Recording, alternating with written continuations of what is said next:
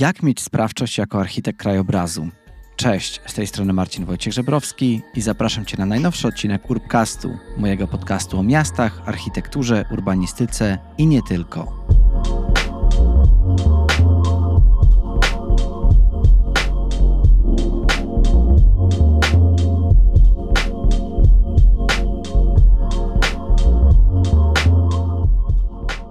Nie mogę się doczekać, kiedy przedstawię Ci najnowszą, dzisiejszą gościnię tego odcinka.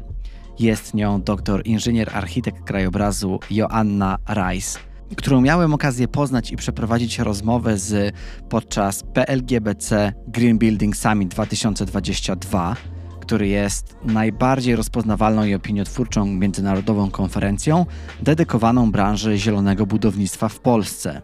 W tym roku rozmawialiśmy właśnie o takich kwestiach jak rola budynku i przeciwdziałanie zmianom klimatu. Bardzo ważnym elementem też tego wszystkiego była bioróżnorodność. Odchylając się właśnie trochę bardziej w stronę tej bioróżnorodności, natury, zieleni w naszych miastach, rozmawiam dzisiaj z Joanną w kontekście tego, jak możemy projektować nasze miasta, tak aby były one częścią jednego spójnego ekosystemu. Czy budynek w ogóle może być częścią takiego ekosystemu? Skąd wziąć taką legitymizację, mandat do projektowania krajobrazu? Jaką w ogóle rolę mają współcześni architekci i architektki krajobrazu? Joanna Rajs oprócz bycia członkinią Pomorskiej Wojewódzkiej Komisji Urbanistyczno-Architektonicznej jest także twórczynią Zieleniarium, a także biura projektowego Rice Group. Ale co ciekawe jest także prezeską zarządu Stowarzyszenia Architektury Krajobrazu, które powstało w listopadzie 2004 roku i członkami którego są osoby fizyczne prowadzące działalność w zakresie projektowania lub wykonawstwa terenów zieleni. Celem Stowarzyszenia Architektury Krajobrazu jest podnoszenie standardów w zakresie projektowania, edukacja architektów krajobrazu, a także promocja zawodu architekta krajobrazu i na tym właśnie dzisiaj skupimy się podczas naszej rozmowy.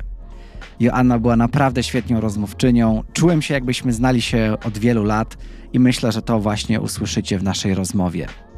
Rozmowa była nagrana w ramach PLGBC, także już teraz przenosimy się do Warszawy, w której ta rozmowa została nagrana i mam nadzieję, że będzie ona dla Ciebie wartościowa, bo ja nauczyłem się bardzo, bardzo dużo.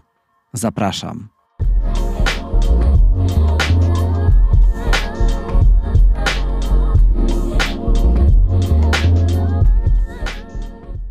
Miałaś mało czasu wcześniej na tym panelu. Bardzo. Bardzo, a wiedziałam, że niewiele, zazwyczaj na takich spotkaniach, niewiele osób tak naprawdę o prawdziwej ekologii mówi i ta ekologia jest spłaszczana właśnie do zieleni budynków i do zieleni trawników i do terenów ziele, zielonych, a nie terenów zieleni. A teren zielony to zielona, nie wiem, kostka brukowa również przecież, nie? Więc tak, to taka małe, moje małe spaczenie zawodowe. Cieszę się bardzo, że się spotkaliśmy i, i rozmawiamy i że są wśród niearchitektów krajobrazu nasi fani. To, to super. I, I, to, że pojawia się to przeświadczenie, teraz już mówię poważnie, nie żartuję, bo z pełną odpowiedzialnością jako profesjonaliści w naszym stowarzyszeniu zdajemy sobie sprawę z tego, że wiele złego w naszym otoczeniu jest też naszą winą. Jest winą naszego środowiska, jest winą wynikającą właśnie z takiego, a nie innego podejścia przez lata do, do krajobrazu i tego, że że chyba faktycznie estetyka była i bywała ważniejsza niż procesy przyrodnicze. I tutaj absolutnie, żeby rozwiązać ten problem, to trzeba z pełną pokorą i odwagą posypać głowę popiołem, uderzyć się w pierś i zastanowić się, z czego to wynikało, dlaczego tak było i co należy zrobić, żeby zmienić ten kierunek. Mhm. Także to nie jest też tak, że my, że ja jako prezeska stowarzyszenia, jako przedstawicielka tylko i wyłącznie krytykuję innych, nie widząc w sobie winy. Absolutnie nie jestem pierwszą, która, która uważa i która zdaje sobie sprawę z tego, że, że najpierw musimy sami zmienić siebie i swoje metody i narzędzia projektowania. Ty jesteś w ogóle samoukiem, bo e, piszesz też, dowiedziałam się tego przynajmniej, że ty pewnych rzeczy w swoim fachu uczyłaś się sama, doszkalając tak. się i tak. myślę, że to jest też ważny, ważny element, żeby poruszyć w tej rozmowie, bo ja generalnie chciałem z tobą porozmawiać o właśnie o symbiozie z naturą, o tym, czy jest ona możliwa i o tym, jak e, tak naprawdę możemy postrzegać rolę architektów, architektek krajobrazu w kształtowaniu tak naprawdę naszego świata, bo mówiłaś też dzisiaj, ponieważ widzimy się teraz podczas PLGBC Summit, tak, czyli takiej konferencji, która porusza tematy związane z zielonymi budynkami, bioróżnorodnością i nie tylko, a ty powiedziałeś, że zielonych budynków nie ma. Znaczy mogą być tak samo jak moja zielona marynarka dzisiaj. Tak, masz zieloną marynarkę na sobie, tak samo możemy pokolorować budynek na zielono i powiedzieć, że mamy bardzo ładny green building, ale chyba nie do końca o to chodzi. Także porozmawiajmy o tym, jak tak naprawdę możemy traktować te budynki jako część większego ekosystemu. I o tej edukacji też właśnie w zawodzie architekta krajobrazu. Też chciałem z Tobą porozmawiać, bo myślę, że jesteś osobą, odpowiednią osobą na odpowiednim miejscu, żeby też na ten temat coś powiedzieć osobom, które być może nas teraz słuchają i same może studiowały, może są nawet praktykującymi w zawodzie osobami. Jakie wskazówki tak naprawdę mogą, mogłaby się udzielić, żeby oni mogli jednak ten świat projektować dla nas w taki sposób, żeby było jednak trochę lepiej, jeśli chodzi o naturę. Czy zgadzasz się z takim stwierdzeniem, że my tak naprawdę pokonaliśmy naturę? Tak. Absolutnie tak. Zresztą to chyba nawet dzisiaj przed chwilą powiedziałam, ale to nie usłyszałam to od kogoś, teraz już nie pamiętam od kogo, bo jestem ostatnio na bardzo wielu bardzo inspirujących spotkaniach i powiedział to ktoś zdecydowanie mądrzejszy ode mnie. Wydaje mi się, że chyba nawet któraś z moich kobiet, koleżanek. I tak, absolutnie zgadzam się, że przez lata, przez wieki walczyliśmy z naturą, żeby przetrwać, a dzisiaj, żeby przetrwać, e, musimy tę naturę chronić, bo żeśmy już ją pokonali i wygraliśmy z nią i nie mamy innego wyjścia, tylko po prostu nauczyć się w końcu z nią współpracować i współistnieć dla naszego dobra. Dziękuję Ci w ogóle za tak postawione pytanie, w którym sugerujesz bazę dobrą w postaci edukacji. Całkowicie się zgadzam, że to kwestia edukacji jest kluczowa i to zresztą to jako banał jest bardzo często powtarzane, e, tak trochę jako takie słowo wytrych, które gdzieś tam wszyscy wszędzie na takich konferencjach powtarzają zganiając właściwie gdzieś na kogoś nie wiadomo kogo, że jest problem z edukacją i że trzeba wszystkich innych edukować i właściwie to wszystko.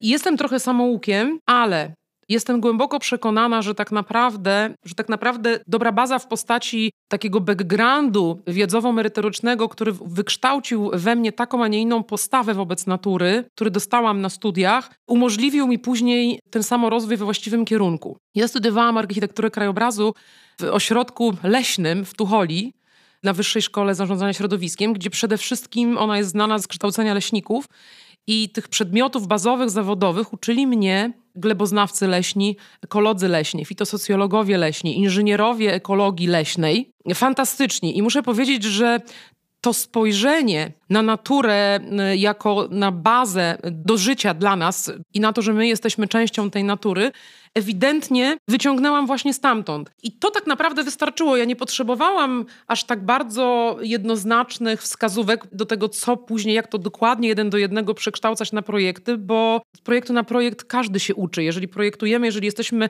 Projektowanie jest rzemiosłem. I tak naprawdę mm, bez praktyki rzemieślniczej w postaci projektowania i realizacji własnych projektów i nadzoru i uczenia się na własnych błędach z projektu na projekt, to nie jesteśmy w stanie się na, na, studiach tego nauczyć. Jestem przekonana, że na studiach powinniśmy dostać przede wszystkim taką właśnie bazę, która jest punktem wyjścia, tak jak, nie wiem, tabliczka mnożenia jest punktem wyjścia do, do matematyki wyższej i bez tabliczki mnożenia znajomości jej nie nauczymy się nigdy matematyki wyższej.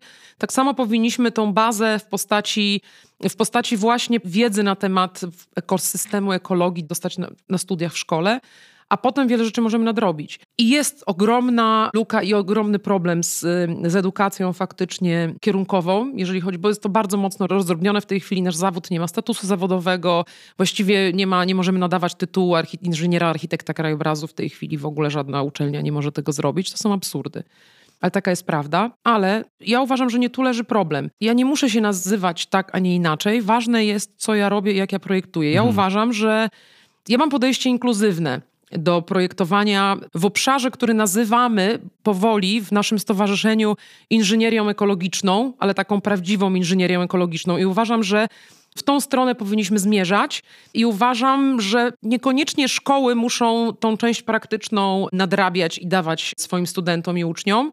Uważam, że my jako stowarzyszenie możemy, i że to jest dobry i właściwy kierunek, jako stowarzyszenie zrzeszające praktyków mhm. działających w różnych obszarach, bo się specjalizujemy też trochę w różnych obszarach. Mamy specjalistów bardziej zaangażowanych w nie wiem, zabytkowe parki, mamy specjalistów zaangażowanych bardziej w projekty regeneracyjne.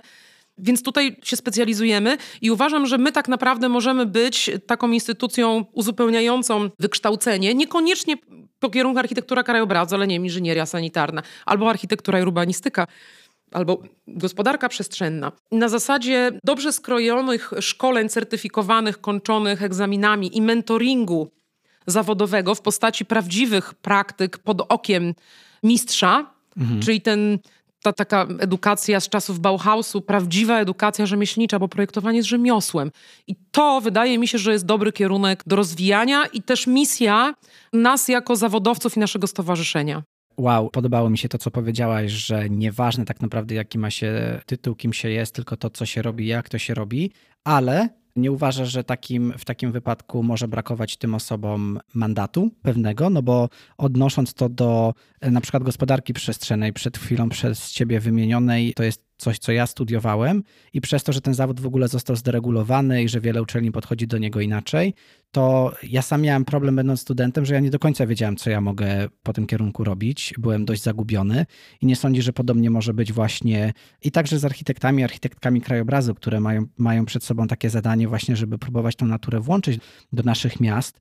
No, że właśnie, że my potrzebujemy też jakiejś takiej legitymizacji naszych działań, Powiem szczerze, że tak. I to jest właśnie jeden z powodów, dla których bardzo poważnie myślimy o uzupełnianiu właśnie tego procesu edukacji praktycznej poza klasycznym systemem edukacji. Właśnie też z tego powodu, że tak jak powiedziałam, no, czasami niedoskonałości systemu edukacji można próbować leczyć poza systemem edukacji z jednej strony, a z drugiej strony może i to nie jest niedoskonałość, bo tak jak mówię, ten system dualny, według mnie idealny w zawodach związanych z właśnie z praktyką, z inżynierią, z, przede wszystkim z rzemiosłem projektowym, to tak naprawdę on faktycznie nie musi odbywać się na uczelniach wyższych, no bo na uczelniach wyższych, szczególnie po tych wszystkich e, reformach, nie ma trochę miejsca dla praktyków. I nikt praktyczny, czyli ja to mówię też z perspektywy swojej, bo ja romansuję z edukacją wyższą i faktycznie gdzieś tam daje się namawiać na prowadzenie pojedynczych przedmiotów. Na przykład prowadzę przedmiot ekologia stosowana na Akademii Sztuk Pięknych w Gdańsku.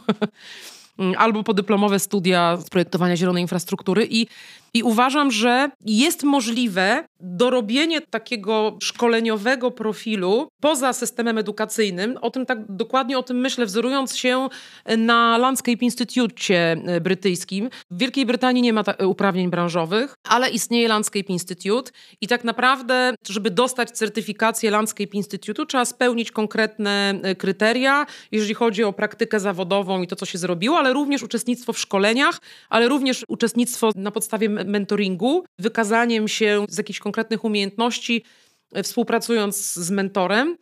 I dopiero po spełnieniu jakichś konkretnych kryteriów dostajemy certyfikat członka Landscape Institute'u. I jeżeli dostaje się w Wielkiej Brytanii taki certyfikat, to właściwie żadna szanująca się firma, samorząd i tak dalej nie chce współpracować z nikim, e, kto nie ma takiego mhm. certyfikatu.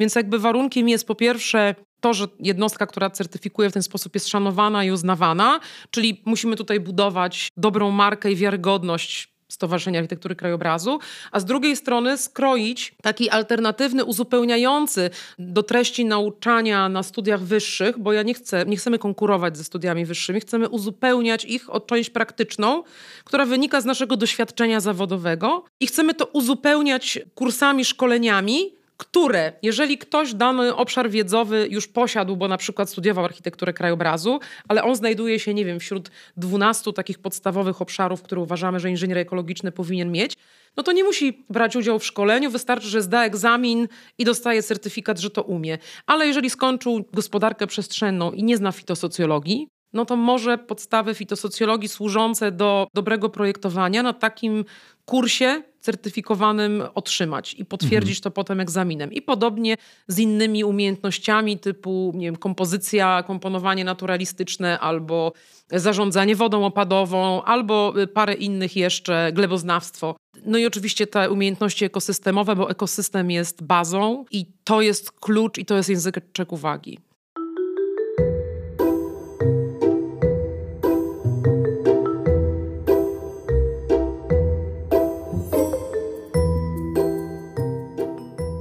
Czym jest tak naprawdę ekosystem jako taki element przyrodniczy? To jest też coś, o czym mówiłaś w, w swoim wystąpieniu. I ja bym bardzo chciał ten wątek rozwinąć, ponieważ też wspomniałaś o tym, że tak naprawdę w szkole uczyliśmy się o biocenozie i o biotopie, i potem ta wiedza została rozczłonkowana na biologię i geografię. A mi się wydaje, że nie tylko rozczłonkowana, co po prostu gdzieś tam znikła pomiędzy wierszami i o tym już za dużo nie pamiętamy. Dokładnie właśnie tak było, tak jest. To olśnienie, tego olśnienia i tego właściwie, bo to, to jest rzecz oczywista, z której zdałam sobie sprawę, przygotowując się na lekcję gościnną na biologii u mojego syna w piątej klasie w zeszłym roku, gdzie wprosiłam im się i fantastyczna pani od y, biologii z entuzjazmem oczywiście przyjęła to moje wproszenie się, żeby zrobić dzieciom lekcję o glebie, taką podstawową lekcję o glebie, czym się różni gleba od ziemi, w worku i tak dalej, i tak dalej. I wówczas przygotowując się właśnie do tego spotkania, znalazłam ten taki piękny obrazek, który ja cały czas mam przed oczami z klasy, nie wiem, drugiej, trzeciej szkoły podstawowej, taki z sarenką, z, ze strzałkami i że właśnie ekosystem to jest biocenoza plus biotop. Ja naprawdę ten obrazek pamiętam jeszcze z mojej szkoły podstawowej. I to jest ten moment, kiedy na lekcji przyrody jeszcze o tym się uczymy, a potem przychodzi czwarta, piąta klasa, szósta i przestajemy się uczyć o ekosystemie jako o całości, a zaczynamy go członkować na poszczególne fragmenty. A istotą ekosystemu jest połączenie biocenozy, czyli tego ożywionego elementu ekosystemu wszystkich organizmów żywych, od tej części nieożywionej, czyli biotopu, czyli klimatu, słońca, wody, skał i tak dalej, i tak dalej. I bez przepływu energii, bez powiązań, bez zrozumienia, w jaki sposób są powiązane ze sobą te bardzo szczegółowo i bardzo precyzyjnie ułożone związki troficzne w ekosystemie, które funkcjonują, jeżeli my tego nie rozumiemy, to nie jesteśmy w stanie ekosystemami zarządzać ani, ani w żaden sposób się do nich odnosić tak naprawdę racjonalnie. A jest to bardzo trudne, jeżeli mówimy o ekosystemie oddzielnie. Na biologii uczymy się o biocenozie, a o biotopie uczymy się na geografii. Tak naprawdę do studiów wyższych właściwie te dwa obszary są rozczłonkowane. Nie ma przedmiotu ekologia, a nawet jak jest, to mam wrażenie, że też mówi się jakoś tak enigmatycznie bardzo o tych ekosystemach. Nie wprost, niejednoznacznie, nie przenosi się ich na nasze funkcjonowanie dzisiaj, tu i teraz, na to, w jaki sposób ja się stykam z ekosystemem, wychodząc na łąkę przed domem, siedząc na ławce. Że te mrówki, że te kleszcze, że te komary to są tak naprawdę elementy ekosystemu i że jak zrobimy oprysk na komary z budżetu obywatelskiego pod nazwą Ratujmy nietoperze, a potem postawimy domki dla nietoperzy, no to najpierw wybijamy jedzenie nietoperzom i one nie mają co jeść, a potem stawiamy im domki. To jest bardzo absurdalne. Podobnie jest z domkami dla owadów, murarek. Najpierw wycinamy wszystko w pień dookoła, kosząc jak zahipnotyzowani, a potem stawiamy domki dla owadów w miejscach, gdzie żeśmy im najpierw e, miejsce do życia zniszczyli. To się bierze z naszej niewiedzy i nieświadomości, czego te pszczoły, czego te nietoperze potrzebują, żeby żyć. Mhm. Że komar jest ogromnie potrzebnym elementem naszego ekosystemu, bo jak go nie będzie, to nie będzie ptaków. A my się cieszymy, że nasze szyby w, w samochodach, przednie szyby tak. są teraz puste, tak? Tak, właśnie. To jest po prostu niezrozumienie ekosystemów. Jest jeden obszar wiedzowy, który idealnie ekosystemy ze sobą łączy i to jest właśnie fitosocjologia, czyli nauka o związkach, o stowarzyszeniach roślinnych zasiedlających takie, a nie inne siedliska, czyli biotopy. I, i tak naprawdę najlepsi fitosocjologowie są rekrutowani albo wśród geografów, albo wśród y, biologów. Mhm. I to jest faktycznie obszar, który, który łączy te obszary wiedzowe i muszę powiedzieć ze smutkiem, że fitosocjologia jako najważniejsze moim zdaniem narzędzie dla mnie architekcji krajobrazu jest niezrozumiałe i pomijane przez bardzo wielu moich kolegów i koleżanek. Nie wiedzą, co to jest i jak to działa, jak to funkcjonuje. To jest dla mnie zaskakujące, niezrozumiałe i nie wiem do końca, z czego to się bierze. To ja przyznam, że jest to trochę smutne, bo ja nigdy nie słyszałem o fitosocjologu będącym włączonym e, w, w jakiś proces projektowy. Słyszałem o firmach, które włączają czasem biologów, a jeśli już to robią, to się bardzo, bardzo tym szczycą, że mają tak bardzo multidyscyplinarny zespół, a okazuje się z tego, co rozumiem, że to powinna być podstawa podstaw. Wróćmy jeszcze do takiego jednego elementu, jakim jest właśnie ten ekosystem, bo chciałem go poszerzyć o Twoje rozumienie budynku. Czy budynek może być w ogóle częścią tego ekosystemu, czy uważasz, że wszystko, co dodane w sposób sztuczny przez człowieka, powinno po prostu być czymś innym, nie, nie może być traktowane jako ekosystem? Absolutnie może i powinien, tak naprawdę. Jesteśmy na konferencji, na której w pierwszej części mówiło się bardzo dużo o zeroemisyjności, o tym, że zmierzamy w miastach do tego, żeby miasta były neutralne, jeżeli chodzi o cykl węglowy i emisje różnego rodzaju. Mówimy o zrównoważeniu fatalnie tłumaczonym zrównoważeniu słowa sustainable. Mówimy o resilience, czyli o odporności. Te wszystkie cechy ma ekosystem. Ekosystem jest odpowiedzią na wszystkie problemy, tak naprawdę. I to jest dla mnie zadziwiające, że próbujemy po raz setny odkryć koło. Ono jest już odkryte, naprawdę. I ekosystemy są i funkcjonują. Ekosystem jest odporny. Ekosystem potrafi, jeżeli ma naruszoną do pewnego stopnia oczywiście równowagę, to jest sam w stanie, ma taką zdolność, żeby do tej równowagi powracać. Ekosystem jest z założenia zeroemisyjny i samobilansujący się. I to jest narzędzie, to jest ideał, to jest wzorzec który powinien nam przyświecać, jeżeli faktycznie chcemy mówić o prawdziwej zeroemisyjności i o prawdziwej adaptacji do zmian klimatu. Oczywiście na różnych poziomach, bo ekosystemy też mogą być na różnych poziomach. Samo pojedyncze drzewo nie jest ekosystemem. I to jest też wiadomość dla dobra, zła, ważna z punktu widzenia wartości usług ekosystemowych, bo nie będą nam świadczyć wartości usług ekosystemowych elementy, które ekosystemami nie są. Samo pojedyncze drzewo posadzone w betonie nie jest ekosystemem, ale na przykład gleba, dobrze funkcjonująca, prawidłowo wytworzona gleba już ekosystemem jest. I to jest, czego my bardzo często jakby nie myślimy i, i, i pomijamy. Więc ekosystem jako wzorzec jest absolutnie podstawą i powinien być dla nas najważniejszym ideałem, do którego zmierzamy projektując, a budynki i elementy, które projektujemy w miastach, mogą i powinny być biotopem. One są, bo biotop jest miejscem, siedliskiem życia stworzeń, czyli tych elementów ożywionych w ekosystemie. Więc jeżeli budynek potraktujemy jako nasz biotop, no to absolutnie możemy i powinniśmy mm, włączać go właśnie w cykl ekosystemowy y, w taki sposób. I jak najbardziej to jest kierunek. Ja namawiam architektów, urbanistów, planistów i wszelkiego innego rodzaju inżynierów zaangażowanych i zainwestowanie na terenach zurbanizowanych, żeby w taki sposób zacząć to odwracać, żeby nie mówić o zeroemisyjności w kontekście tego, czy budynek dzisiaj od 8 do 16 wyemitował cokolwiek, bo to jest po prostu no śmieszne tak naprawdę. Oszukujemy się, okłamujemy się sami, że to ma jakiekolwiek tak naprawdę znaczenie w kontekście globalnym, nie licząc śladu węglowego całej inwestycji. Nie mówiąc o tym, ile można byłoby pochłaniać w magazynie węgla glebowo-ekologicznym, ekosystemowym, gdyby tego budynku tutaj w ogóle nie było. Nie możemy mówić o zeroemisyjnym budynku bez mówienia o kompensacji funkcjonalności tego budynku w usługach ekosystemowych. Jeżeli naprawdę odważnie nie spojrzymy na prawdziwe problemy, to ich nigdy nie rozwiążemy. Jeżeli będziemy udawać jak małe dzieci w przedszkolu, że zamkniemy oczy, to nie ma problemu i uszy, to nie ma problemu, no to nigdy tych problemów nie rozwiążemy, bo udajemy, że ich nie ma. Czy najbardziej zielony budynek to ten niezbudowany? Tak, tak, tak. Doskonale chyba to podsumowujesz. Mnie też śmieszy, bo mamy bardzo dobre narzędzie, jeżeli chodzi o kompensacje, procedury oddziaływania na środowisko, yy, raporty oddziaływania na środowisko, których kompensacja jest elementem. I tam już się oszukujemy, wychodząc z założenia, że tylko niektóre inwestycje oddziałują negatywnie na środowisko. To jest absurd. Tak.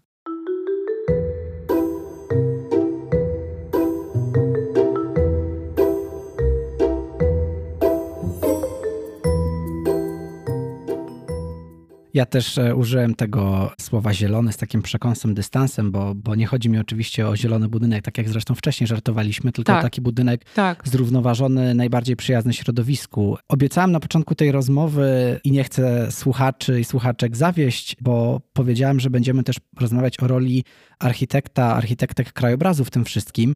Więc jak do tego ekosystemu i do tego, co do tej pory powiedzieliśmy, ma się właśnie architektura krajobrazu i osoby, które ten zawód sprawują lub chcą sprawować. Architekt krajobrazu w moich oczach, współczesny architekt krajobrazu, który rozwiązuje prawdziwe problemy zmierzające do tworzenia mniejszych lub większych ekosystemów w mieście, również z udziałem elementów budynku, twardej, szarej infrastruktury, to osoba, która zbliża się właśnie do inżyniera ekologicznego. I my z założenia w tej całej bandzie różnego rodzaju y, inżynierów i specjalistów mamy z jednej strony pozornie wąską specjalizację, ale z drugiej strony bardzo szeroką specjalizację. I z mojego doświadczenia wynika, że ja faktycznie jako specjalistka mam potencjał do łączenia, bo to jest potrzebne. Potrzeba koordynacji współpracy różnych branżystów w tym jednym proekologicznym celu. Sam projektant sanitarny nie będzie umiał znaleźć się jako właściwy puzzle w całej układance ekosystemowej, jeżeli się go dokładnie nie, nie pokieruje i nie znajdzie się mu miejsca. Podobnie będzie z inżynierem elektrykiem, z inżynierem drogowcem i tak naprawdę również architektem i urbanistą, który z założenia nie jest przygotowany merytorycznie od strony przyrodniczo-ekologicznej. To my, architekci krajobrazu, mamy tę wiedzę, albo przynajmniej mieć powinniśmy, i my powinniśmy bardzo blisko, współpracując z architektem, y, głównym projektantem, wspierać go w koordynacji współpracy całego zespołu tworzącego inwestycje w taki sposób, żeby maksymalizować właśnie tą funkcjonalność zmierzającą do, do ekosystemu. I mówię to z własnego doświadczenia, bo faktycznie w momencie, kiedy zaczęłam blisko współpracować przy inwestycjach z głównym projektantem, z architektem w taki sposób, to faktycznie zaczęło być możliwe. I oczywiście, że jesteśmy na, na drodze, na ścieżce do tego, żeby osiedla, które projektujemy, ekosystemowymi były, ale to jest naprawdę wyznaczony na horyzoncie czasowym przed moimi oczami cel i każdą kolejną inwestycją wiem, że się do niego zbliżam. Także absolutnie ta ścisła współpraca i koordynacja wielu działań z jasno sprecyzowanym celem. Bardzo ważne jest również to, że musimy być w tym kompetentni, musimy wiedzieć, co chcemy. Sami bo tylko wtedy jesteśmy w stanie przekonać również innych do, mhm. do tego, że to, co chcemy zrobić, jest, y, jest właściwym kierunkiem. Czyli musimy być sami możliwie jak najlepiej wykształceni, ukształtowani, świadomi i pełni wiedzy, głębokiej wiedzy, również inżynieryjnej, również tego, że usługi ekosystemów da się przeliczyć na wartości finansowe, da się przeliczyć na kasę, da się przeliczyć na metry sześcienne wody opadowej, na tony zmagazynowanego w glebie węgla i tak dalej, i tak dalej. Czyli, że umiemy przekładać tę płynną dla wielu innych inżynierów przyrodę na wzory na liczby, na tony, na siłę wyrywania sadzonek wierzbowych ze skarpy jako alternatywy dla umocnienia faszyną albo żywą porostem żywej wierzby, jako alternatywy dla betonowych jakichś różnych dziwnych rozwiązań na skarpach e, i tak mhm. dalej, i tak dalej.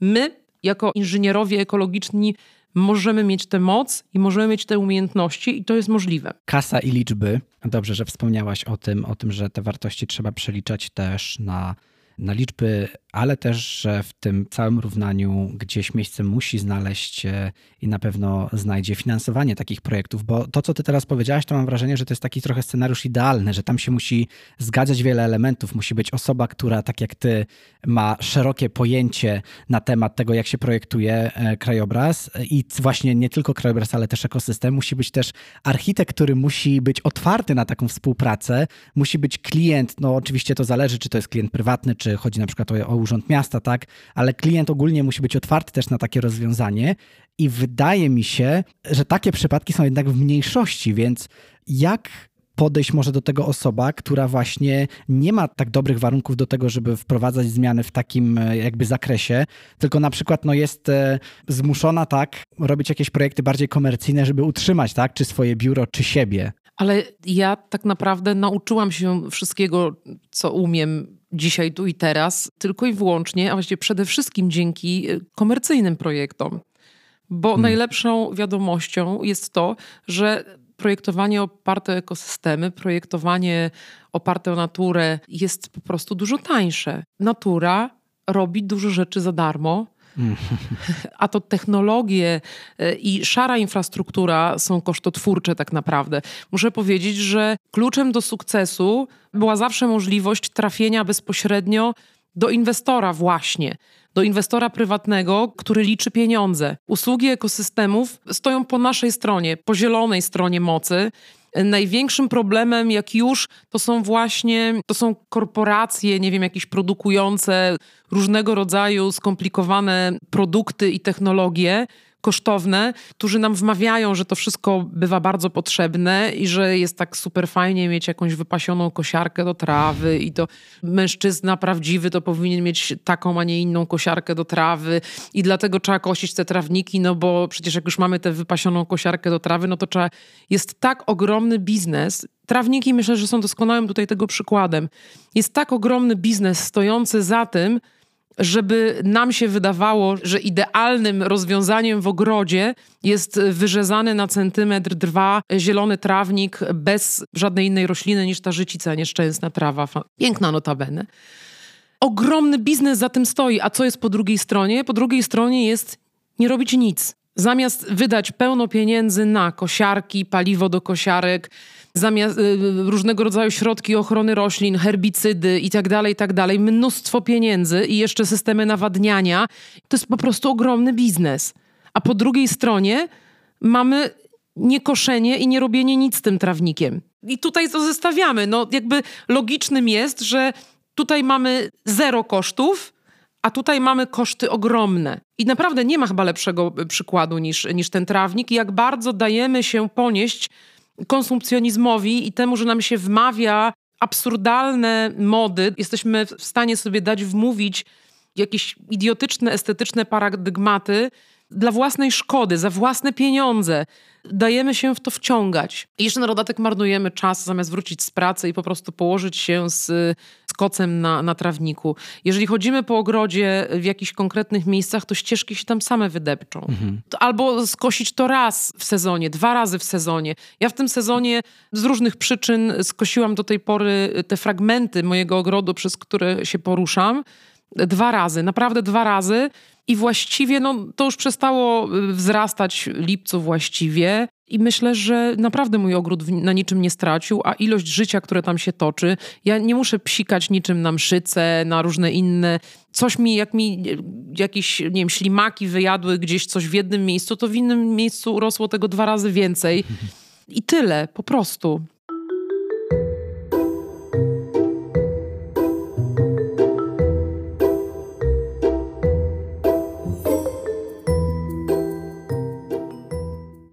Czyli natura robi dużo rzeczy za darmo. To na pewno będzie jeden z głównych cytatów, e, jakie będę pamiętał e, z tej naszej rozmowy. Żeby to tak natomiast wszystko podsumować, ja chciałem Ci zadać takie mm, ważne pytanie e, odnośnie właśnie architektury, krajobrazu i tego zawodu. Czyli tutaj wiesz, no też proszę Cię o może taką pewną poradę, tak? Bo mam też nadzieję, że słuchają nas osoby młode, studiujące czy zaczynające karierę. Jak mieć sprawczość jako architekt, architekta krajobrazu? Być szczerym i prawdziwym. To jest absolutnie chyba naj, największa, y, taka najprostsza porada, którą mogę dać. Mówić prawdę, mówić to, co się myśli. Oczywiście w, maks- w kulturalny sposób, nie trzeba zaraz mówić to, co się myśli, obrażając innych, ale po prostu szukać dociekać prawdy i, i, o niej mówić. Jakkolwiek by to prosto i, i nie wiem, nie zabrzmiało jakoś tutaj coachingowo. Daleko mi do, do coacherki. Jestem fanką y, różnych stron coaching wyśmiewających. Ale, ale faktycznie szczerość i takie prawdziwe wewnętrzne zaangażowanie i przekonanie do tego, że to, co robimy, to jest dobry kierunek, ale też nie pozwalając sobie i komunikując, że nie jesteśmy też nieomylni.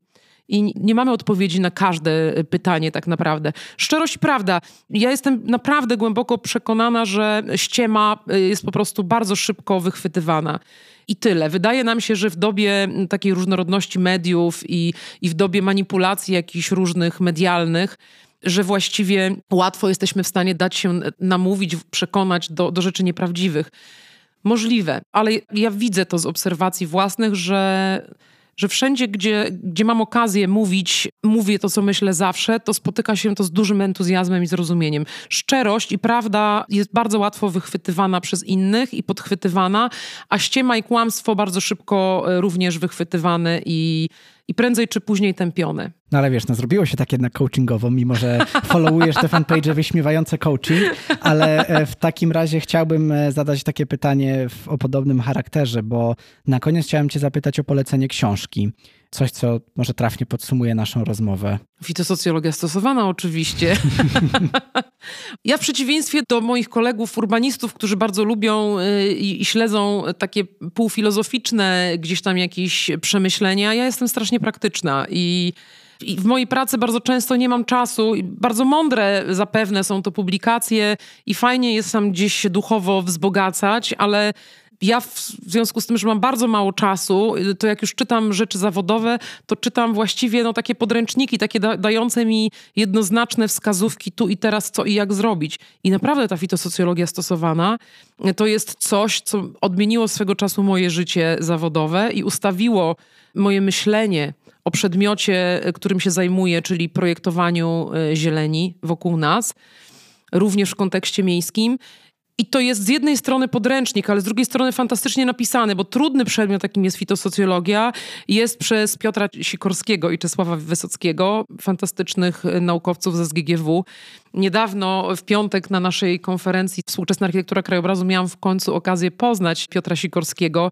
Fantastyczna osoba i on naprawdę z dużym talentem moim zdaniem potrafił przekazać tą trudną materię skomplikowaną w bardzo prosty i przystępny sposób, przekładając ją wręcz w takie bardzo proste e, tabele użytkowe, w których mhm. możemy traktować zieleń i rośliny i zbiorowiska roślinne jako palety kolorystyczne barw. Ja tak o tym myślę, jak malarz maluje obraz i ma jakąś tonację e, barwną w głowie, to sobie dobiera farby pod kątem tego, co mu w głowie gra. I tak samo mam do dyspozycji dzięki fitosocjologii takie zestawy roślin, które są powiązane siedliskowo, fitosocjologicznie z danym miejscem, w którym projektuję. I to są moje, moje farby. To są właśnie zestawy zbiorowisk roślinnych. E, dzięki fitosocjologii to mamy. I nawet jeżeli ktoś nie zajmuje się zawodowo projektowaniem, to wydaje mi się, że przynajmniej powinien przejrzeć tę książkę, żeby uświadomić sobie, o czym w ogóle rozmawiamy i co to są te ekosystemy. A już myślałem, że polecisz coś w stylu, jak mówić prawdę i tylko prawdę. Nie. Ale to jest też ważne, tak jak, tak jak powiedziałaś. Joanna, bardzo Ci dziękuję za Twój entuzjazm, za podejście do tego, jak w ogóle mówić o, o ekosystemie, o pracy architektów krajobrazu i czuję, że masz tak dużo wiedzy do przekazania, że to nie jest nasze ostatnie spotkanie. Mam taką nadzieję. Z przyjemnością, naprawdę z przyjemnością. Bardzo dziękuję, że, że skontaktowałeś się ze mną. No i tak, flow jest, rozmawia nam się fantastycznie. Z przyjemnością oczywiście więcej. Także od razu na łamach tej, e, tego podcastu, tego odcinka zapraszam Cię ponownie. Dziękuję bardzo. Do, do usłyszenia w takim razie.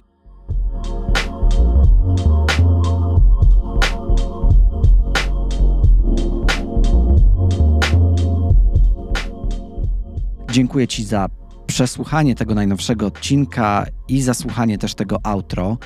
Cieszę się, że Joanna podzieliła się niesamowicie istotną wiedzą w zakresie właśnie architektury krajobrazu, ekosystemu, bioróżnorodności i tego, jak patrzy na te wszystkie sprawy. Liczę też na to, że ten odcinek pomógł Ci, jeśli jesteś młodym, młodą architektką, architektem krajobrazu, w takim może szerszym spojrzeniu na tą dziedzinę. I gdybyś miał lub miała jakiekolwiek pytania, myślę, że śmiało możesz kontaktować się z Joanną, która chętnie na takie pytania odpowie. Jeśli jesteśmy już przy wartości, możesz też wesprzeć ten podcast na Patronite, jeśli uznajesz go za wartościowy, dowolną przez siebie wybraną kwotą. Zapraszam Cię na patronite.pl łamane przez Urbcast, a ja zabieram się za realizację kolejnych odcinków i słyszymy się już niebawem za tydzień po angielsku i za dwa tygodnie po polsku. Do usłyszenia.